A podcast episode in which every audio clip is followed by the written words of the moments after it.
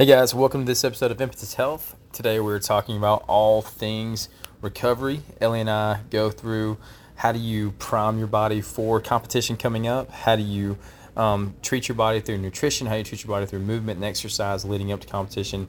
We also talk about uh, right before competition, what do you do?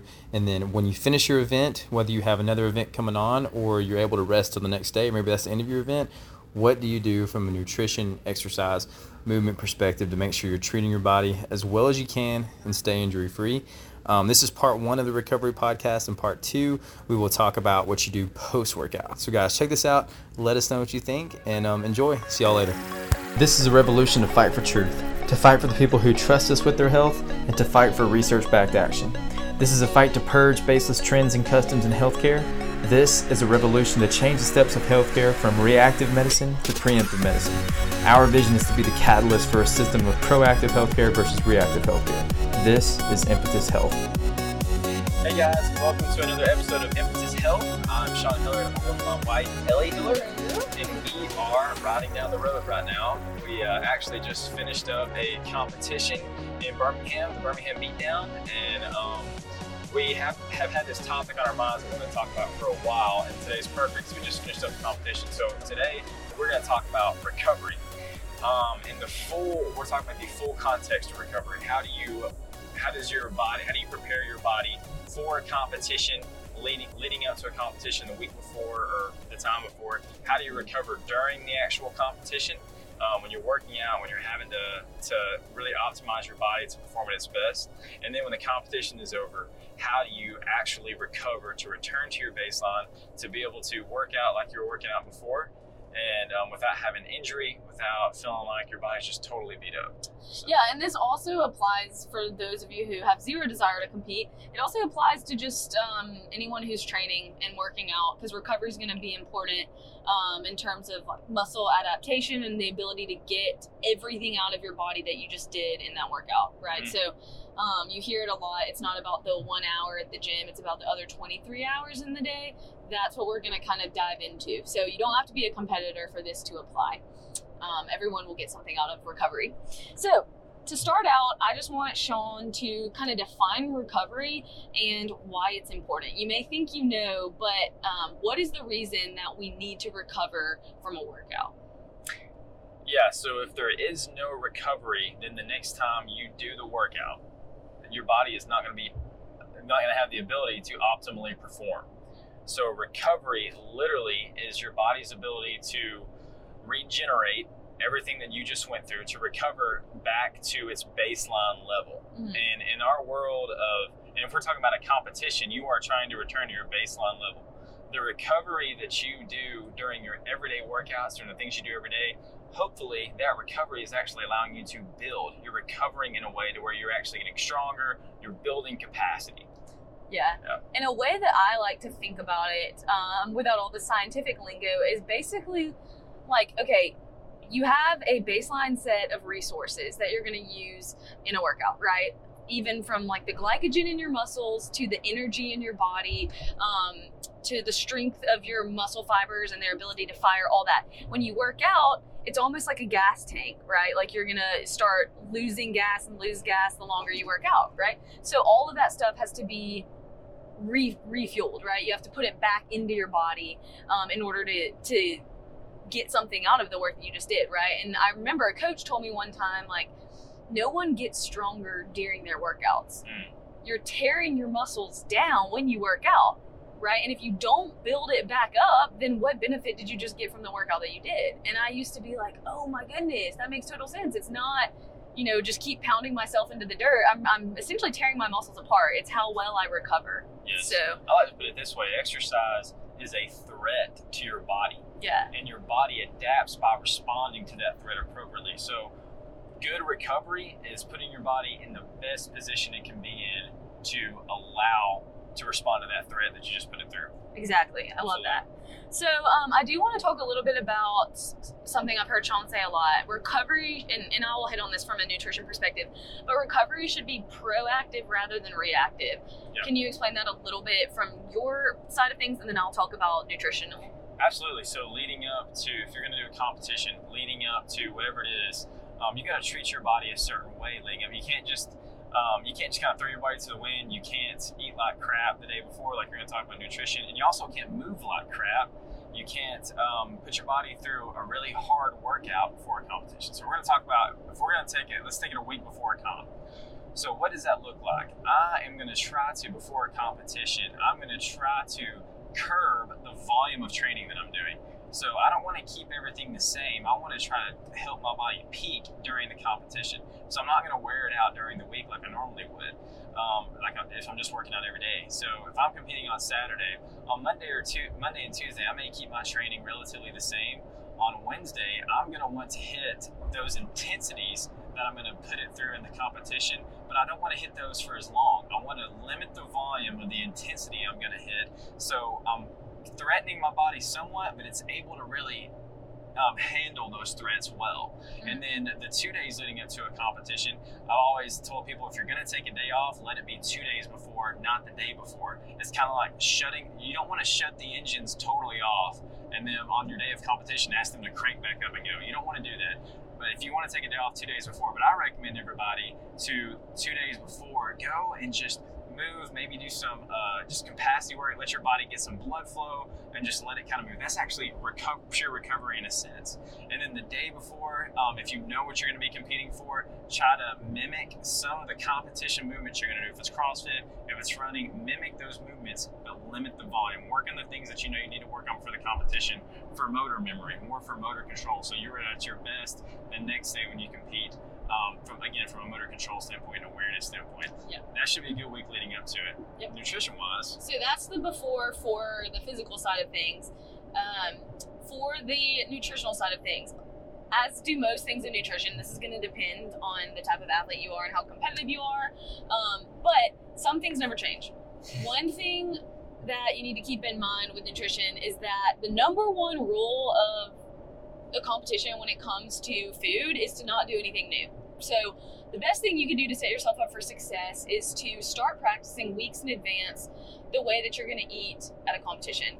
And I don't mean eat the same meals every single day. What I mean by that is your workout or your um, pre workout fuel and your post workout fuel. So, um, start practicing a week before, weeks before, because if you try it on the day of the competition and it's the first time, I can almost promise you something's going to go wrong. Um, so, for example, this is just the um, one of the most. I'm going to use examples of foods I use, but I'll explain like what macronutrient that is. Um, but so a few weeks before, let's say I'm about to go work out. Um, I would number one make sure I am hydrating. I would set a water goal. 100%. Don't guess. Make sure you hit the exact number that is your goal for that day, right? 80 ounces is a good place to start, but everyone's going to be different. So um, make sure you're doing that. And then if you're someone that is pretty competitive, um, BCAAs can be something that um, people benefit from sipping on like before the warm up, um, between each event. That can be something to try, but that's not going to kind of make or break you usually. Um, the biggest thing is going to be carbs. When it comes to recovery and competition day, um, palatability is key, and palatability means foods that are easy to digest and foods that taste good, right? We're not worried about how many leafy greens you get in on competition day. Um, because in all reality, if you've ever competed or done anything stressful um, where your nerves are high, you'll notice that you're not hungry, right? And that's a, that's a normal symptom, but you want to train your body in the days before a competition to kind of expect to not be hungry. So, um, rule of thumb, make sure you're hitting your carb goal um, the days leading up to the competition and kind of find where you feel best. And then the morning of the competition, best thing to do is to wake up and eat breakfast two hours before you plan to start warming up for your workout. Make it something palatable with carbs and protein. You don't want a lot of fat before you work out. So, for example, like a bagel and maybe some eggs or egg egg whites. Egg whites might be better because it's a little bit less fat. Um, fat's okay though if it's going to be two hours before. Just try not to overdo it. So like a bagel and peanut butter would be fine as well. Um, and then I'll let you kind of talk about intra or like intra workout During the workout. Yeah, during the workout, and then I'll talk about during the workout with nutrition. Absolutely. Yeah. So let's let's talk about the day of competition. So we're there. You made it to competition day. What do you do before your event? Okay, and this could be we're gonna try to do this in a sense like the competition we just did. there we had four events in the same day, and we had about 40 to 50 minutes between each event.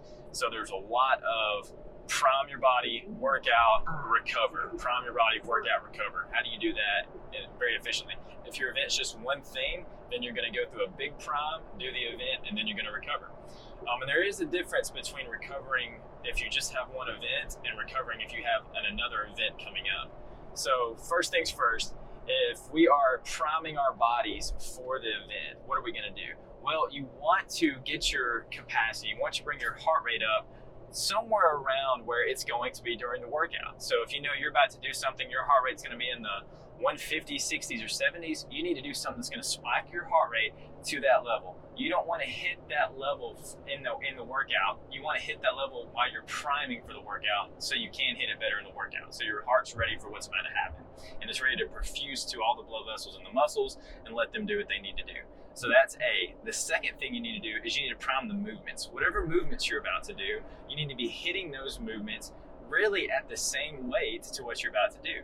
So if I give just a random example, say we're going to do five rounds of uh, front squats and burpees, something like that. So burpee, aerobic, you know our heart rate is going to jump pretty fast when we work out. We want to do, we want to get our heart rate up to that level that it's going to be out. And then for the front squats, whatever the weight is, we want to hit that. So for a, workout for this, I may hop on the bike or do a run or something to, get my heart rate up. And then I'm going to do a couple rounds of the actual workout. I may limit the reps, I may increase the intensity so I can hit that heart rate, but I want to get the movement in. I want to make sure my body's ready for it before something like that, you kind of know your weaknesses. If you're going to do a lot of stuff that's core based, like a squat where you're holding something, you want to prime your core. I may do like a heavy sandbag hold just to let my core know that I'm about to do some heavy weight.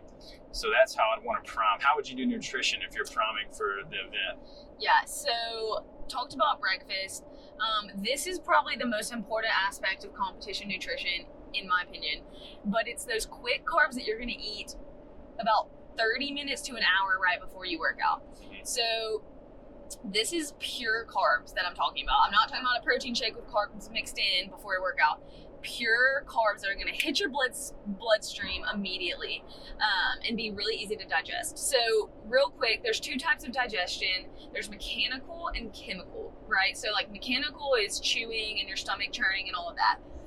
S- since we know that stress slows down digestion. The best thing you can do is to choose a carb that is already mechanically digested for you, aka applesauce, um, a, a, carb powder that you're gonna mix in a drink, Gatorade, which not Gatorade Zero, but Gatorade with carbs. Something that you don't have to digest that's in liquid form, right?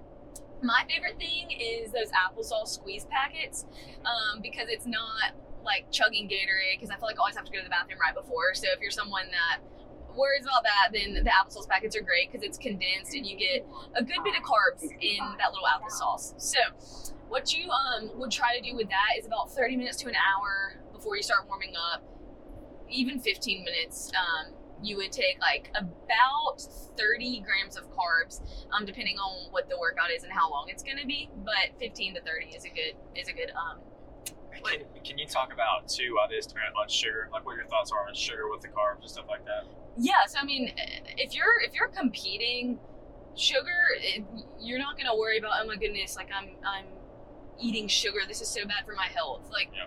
we're not worried about health or that sounds bad, but like health is not the priority in if you're trying to compete optimally. You know, if you've ever heard, if you're a CrossFitter and you've heard Mat Fraser talk, he talks about how he would eat Snickers bars when he was doing his rowing and assault bike intervals. And you hear that and you're like, oh my goodness, this is the fittest man on earth eating Snickers bars. The point being is not that people need to eat Snickers bar. The point is the point is that it's a sugar that's digested really quickly. Yeah. Um, so it gives you those carbs really, really fast. So mm-hmm. um, carbs is the key. Hey guys, thank y'all for listening to part one of Impetus Health Recovery Podcast. Part two will be coming your way next week, and we'll be talking about post workout and also do some rapid fire about how to recover properly and some of the over overrated, underrated things that are, are associated with recovery. So, uh, hope you guys enjoyed, and we will see you soon.